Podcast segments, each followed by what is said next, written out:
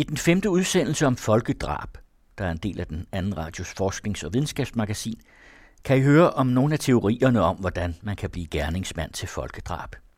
Den tyskfødte politolog og filosof Hannah Arendt skrev for The New Yorker om Adolf Eichmanns retssag i 1960, hvor han var anklaget og senere blev dømt for sin deltagelse i jødeudrydelsen under 2. verdenskrig.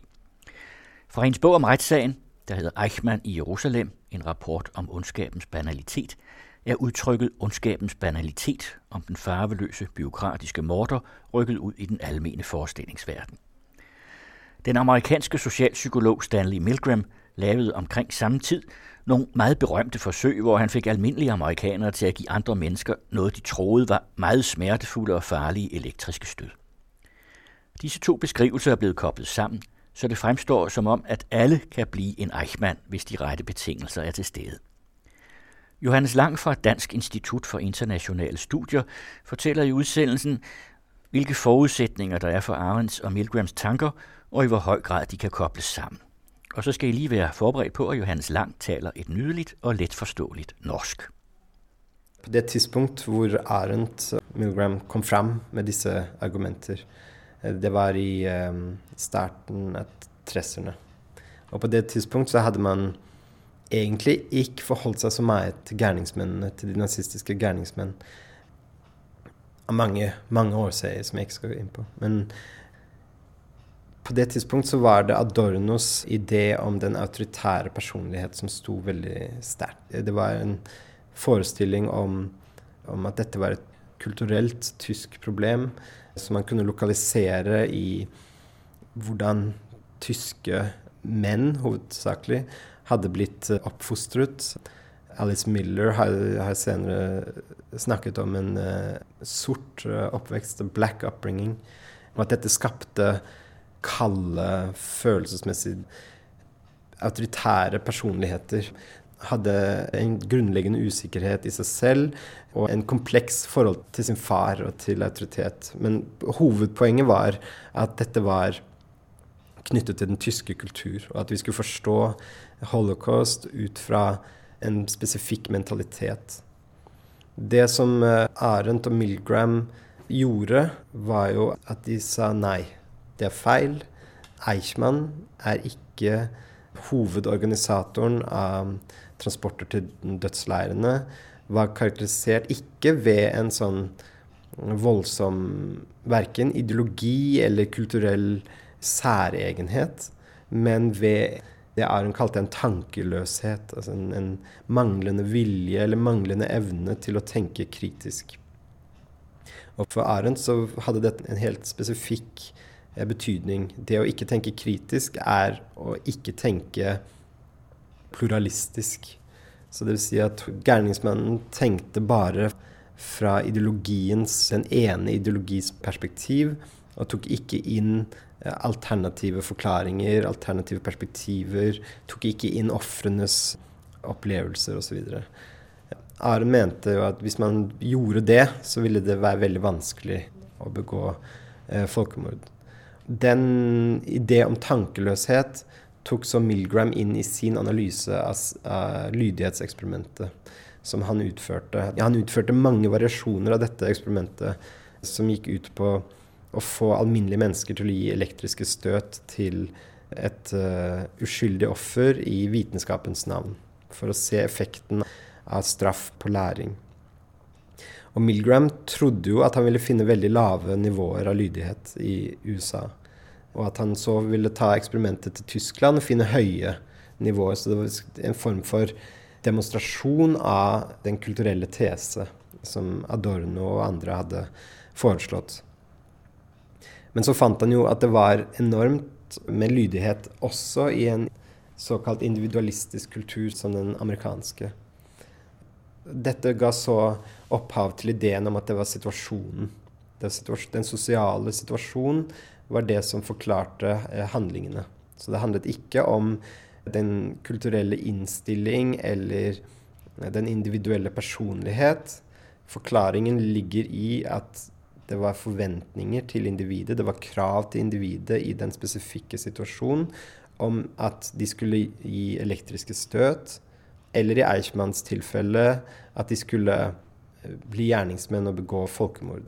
Så det handler fra dette perspektiv, fra ondskapens banalitetsperspektiv, så handler det om å sette mennesker i situasjoner hvor de blir stilt overfor moralske krav. De oppfatter det som moralske krav der i den kontekst, den sammenheng, og så vil det for de fleste mennesker føre til at de forandrer seg og blir gjerningsmenn.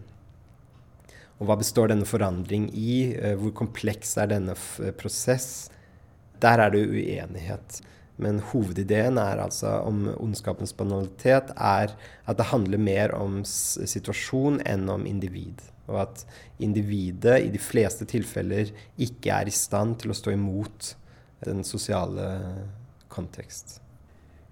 Milgram brukte Arnt som argument, og du mener at det er grunn til å stille spørsmålstegn ved hans bruk av Arnt?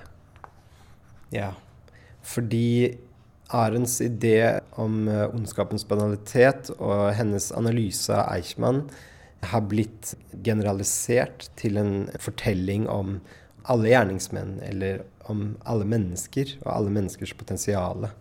Potensialet for det onde, eller til å begå det onde. Og Arendt selv var kritisk til en sånn idé. Hun eh, til og med i etterordet til Eichmann-boken, som hun skrev etter at mange av reaksjonene var kommet, og etter at hun eh, sannsynligvis hadde lest Milgrams rapport, latterliggjør litt de som leter etter en Eichmann i, i, oss alle. Og her er det en spenning i Arendt som jeg mener er uforløst. Og det er spenningen, den tradisjonelle spenning mellom individet og kollektivet. Mellom den individuelle samvittighet og det sosiale.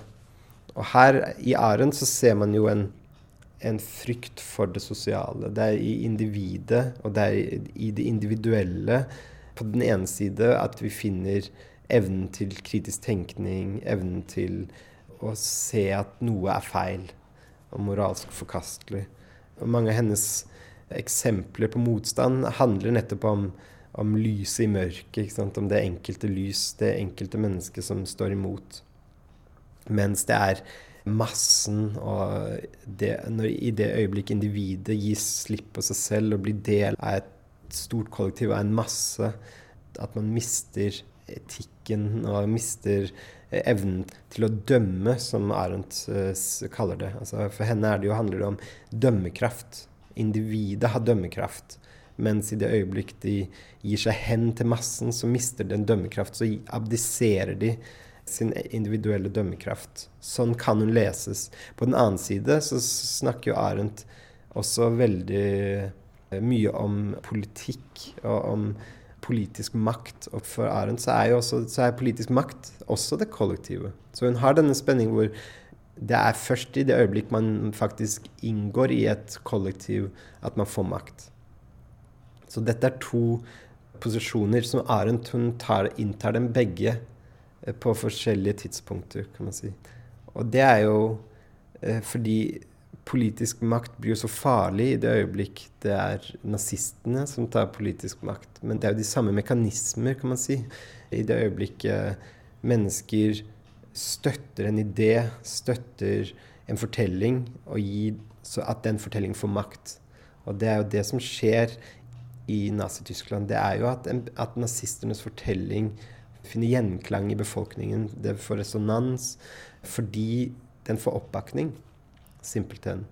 Og den idé om nazismen som et totalitært regime som undertrykker Som får sin makt ved å undertrykke alle motsetninger, har fått mindre og mindre støtte av nyere historisk forskning det var ikke Terrorapparatet var ikke så sterkt som man har trodd. Og det var faktisk rom for diskusjon og offentlig diskusjon innenfor definerede grenser. Det er viktig å si. Men uh, mange av den tyske befolkning følte nettopp at de kunne tvile på noen av nazismens ideer, og de kunne diskutere nyansene i denne ideologi osv. Men de kunne gradvis bli overbeviste og i hvert fall eh, støtte opp om bevegelsen. Selv om de var uenige i aspektet ved den, så kunne de si ja, men det er så mange gode ting ved den. Og dermed så kommer makten bak bevegelsen. Og det vil si at for Aron så er en politisk handling handler om å støtte et politisk regime.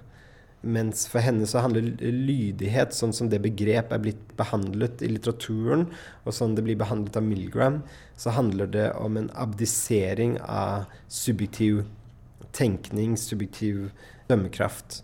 Du kan si at en fortelling i Arendt er at individets dømmekraft går i retning av gruppen. Man sier jeg vurderer at jeg er enig i gruppen, og jeg vil være del av denne bevegelse. Det er den politiske handling. Mens for Milgram så blir det mer jeg gir avkall på min dømmekraft. Så her er det to grunnleggende forskjellige syn på hva er det å faktisk bli del av et kollektiv. Og lydigheten da kritiseres av Arendt. Altså hele konseptet lydighet kritiseres faktisk av Arendt fordi det har denne klang av passivitet, og at man oppgir sin dømmekraft. Så selv om eh, individet blir del av et kollektiv, så vil Arendt holde fast ved dets dømmekraft og fast ved dets personlige ansvar, fordi hun sier du har valgt å bli del av dette kollektivet. For Milgram så blir det mer en sånn Du har blitt uh, sugd inn i et kollektiv, og du har blitt del av en masse, blitt del av en kollektiv dynamikk som du Du har ingen kontroll over den. Du er ikke nødvendigvis engang så interessert i dens idealer eller du er bare en uh, brikke, en del av maskineriet. Der kan vi si at der er det en fundamental uenighet. Men Arendt kjemper hele tiden med det der, altså individet mot det kollektive. Og står, vil ofte forsvare individet. Og forsvare en sånn kantiansk idé om individet med dømmekraft.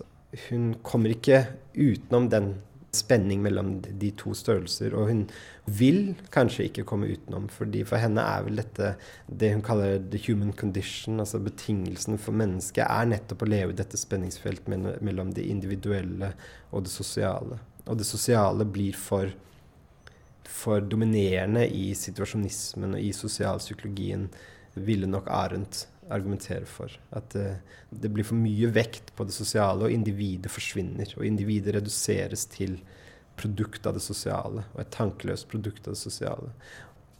Og Arendt har blitt brukt som et uh, filosofisk alibi for den fortelling. Og det er for uh, unyansert. For Arendt sto på mange måter for det motsatte, faktisk. Hvis man ser på forskellen, så er det vel også en forskel på et eksperiment hvor man konstant har press og så i den virkelighet hvor man faktisk også har mulighet for å komme til å tenke personlige tanker. Ja. Det er en stor forskjell på et eksperiment som er en umiddelbar situasjon, som skjer her og nå, og så har du kanskje ikke tid til å reflektere over den. Du kan si det mangler en temporalitet i et eksperiment. Det mangler en tidslighet. Det er veldig her og nå. Mennesket lever i historien, som vi gjør. altså tidslighet, temporalitet, er jo en del av det menneskelige. Og at vi hele tiden kan tenke over hva var det jeg gjorde nå? Burde jeg bli ved med å gjøre det, eller burde jeg gjøre om på meg selv? Eh, om på, gjøre om på mine handlinger? Det du kan si at Noe av det skremmende ved Milgram-eksperimentet var jo at Én En ting var at de gjorde disse ting her og nå. Mens eksperimentet foregikk, så var det tegn til stress, tegn til uh, nervøsitet, ubehag i nesten alle kanskje man kunne si i alle individene som inngikk i eksperimentet. Men etter eksperimentet var over, så sier Milgram til eh, disse personene Jeg kan godt forstå at dette var stressende, at dette var ubehagelig, men du skal huske på at dette var et viktig eksperiment for vitenskapen. Nå, pga. din deltakelse, pga. dine handlinger, så vet vi nå mer om dette viktige fenomenet lydighet enn vi noensinne har visst før. Du har vært med til å bringe vitenskapen videre. Og da sier de fleste av de personer som var med Ah, ja, det er riktig. Ja, men jeg er egentlig, når jeg tenker over det på den måten, så er jeg egentlig glad for at jeg, at jeg var med. Og er glad for at jeg gjorde dette. Fordi jeg, det var meningsfullt, og vi, vi, har brakt vitenskapen videre. Og det Milgram gjør her, er jo at han gir dem en legitimerende ideologi som hele tiden har vært implisitt. Det har hele tiden vært historien om vitenskapen som har legitimert det de har gjort. Og nå sier han det eksplisitt. Dette var viktig, dette var flott, fordi det har rakt vitenskapen videre. Og så har de det fint med det. Og så går de hjem, og så kan de bli intervjuet 10 år, 20 år senere, og så vil de si det samme. Det var, det var en god ting fordi eh, det var i vitenskapens navn. Og så kan man jo spekulere eller se på empirisk, historisk, hvordan det samme utspiller seg i et folkemord, og hvordan en eh, ideologi legitimerer en handling som i seg selv er forferdelig, uhyrlig, men som de kan ha det godt med eh, fordi de kan sette den inn i en fortelling som gir dem mening, og som de faktisk kan være stolte over. Så du mener godt man kan bruke Milgram til noe når man skal se på folkedrap? Man kan helt sikkert bruke ham til noe. Og det handler også mye om hvordan man tolker ham. Det er også interessant i dette eksperimentet, er jo også alle de tolkningsmuligheter det gir. Og den tolkningsmulighet jeg selv er mest skeptisk overfor, er den radikale situasjonisme.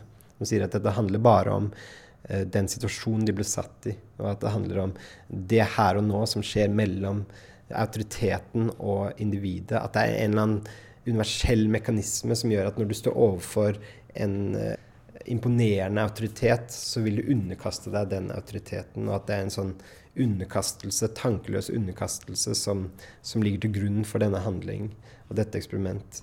Og det var jo dessverre den um, tolkning Milgram selv ga, altså med hans agentic state, altså denne, denne form for mentale tilstand som individet går inn i ifølge ham selv, hvor det frasier seg ansvar og ansvarsfølelse, hvor det fokuserer på det tekniske framfor for målet med handlingen osv. Og, den eh, måten å tenke på det på har jo også kommet inn og påvirket eh, folkemordsforskningen. Og at det bare handler om disse desk killers, byråkrater som sitter ved skrivebordet og som kun fokuserer på tekniske i eh, drapsprosessen. Og på den måten så er ideologien skjøvet i bakgrunnen. Men jeg mener ikke at det er dekning for det i Milgrams eksperiment, og det er heller ikke det historien viser. Det, denne fortellingen var veldig viktig i firserne og i, i halvfemserne, men nå er det, si, det er kommet en vending mot tilbake til å tenke på politisk overbevisning og ideologi. Og, og, og at, altså man, nå snakker man f.eks. om nazismens moral og nazist, nazistenes uh, fantasi. Og, altså det er blitt mer sånn kulturell forståelse framfor å tenke på det som en sånn veldig universell sannhet om mennesket. At uh, denne lydigheten sant, som nesten sånn magisk kommer og besetter et individ. Så han, disse mennesker er også refleksive. De tenker også og reflekterer over det de gjør. Og på mikronivå så ser man jo det over det hele, hvordan gjerningsmenn snakker sammen, hvordan de på en måte forhandler virkeligheten og tviler på mange av de fortellinger de får uh, fra den politiske ledelse osv. Så, videre, så dette er jo Som all menneskelig uh, virkelighet så er det jo mye mer komplekst enn man kan få det, koke det ned til. Men du kan si at det sosialpsykologiske eksperimenter gjør, er at det kan vise noen tendenser. Og spørsmålet er så om man er med på ideen om at det er bestemte mekanismer i mennesket som ikke har så mye med den historiske kontekst å gjøre, men som er mer, mer universelle. Det tror jeg nok at alle samfunnsvitenskapelige Alle som arbeider innenfor samfunnsvitenskapen, går nok til en viss grad med på det premiss. At det er visse mekanismer man kan gjenkjenne, og at det er det man kan sammenligne fra situasjon til situasjon, og at, at mennesket tross alt har deler noen fundamentale ting. Så sånn sett er forskning for folkemord uh, i den der spenning mellom det historisk partikulære og det menneskelig universelle. Og der må den forbli. Hvilke eksperimenter har vært utsatt for noe kritikk, noe forskningsetisk? Problemet med Milgrams eksperimenter er jo at de ble godkjent i slutningen av 50-erne, starten av 30-erne, under et etisk regime som var annerledes enn det vi har i dag. Du kan si at Milgrams eksperiment var med til å forandre det etiske rammeverk for psykologiske eksperimenter. Og det betyr at man ikke I dag så vil man ikke kunne gjenta akkurat det samme eksperiment. Men når det er sagt, så er det blitt gjentatt uh, variasjoner av det i både Japan og i Tyskland og, og andre steder hvor man har funnet enda høyere lydighet. I dag så prøver også psykologer å, å lage variasjoner som er etisk forsvarlige, sånn at selve konsekvensen av handlingene er ikke så dramatiske, f.eks. Så det, man prøver å finne veier utenom. Men én stor innvending var den etiske. Hvordan kan du utsette mennesker for dette? Noen psykologer har jo på en måte sagt at det virkelige eksperimentelle subjekt her er ikke de alminnelige menneskene som gir støt, men det er Milgrams forskningsassistenter som er fullstendig klar over hva som skjer, og som vet at disse menneskene som blir bedt om å gi støt, at de lider til en viss forstand. De utsettes for en vanskelig situasjon. De er villige til å utsette dem for det. Og de gjør det igjen og igjen og igjen og igjen med øynene vidt åpne. Og du kan si at um, dette er jo virkelig ideologen. ikke sant? Som, dette er vitenskapsmennene som tror at dette, som er fullstendig overbeviste om at dette er en meningsfull situasjon som bringer vitenskapen videre. Og Derfor er de villige til å sette disse menneskene i den situasjonen igjen og igjen og igjen.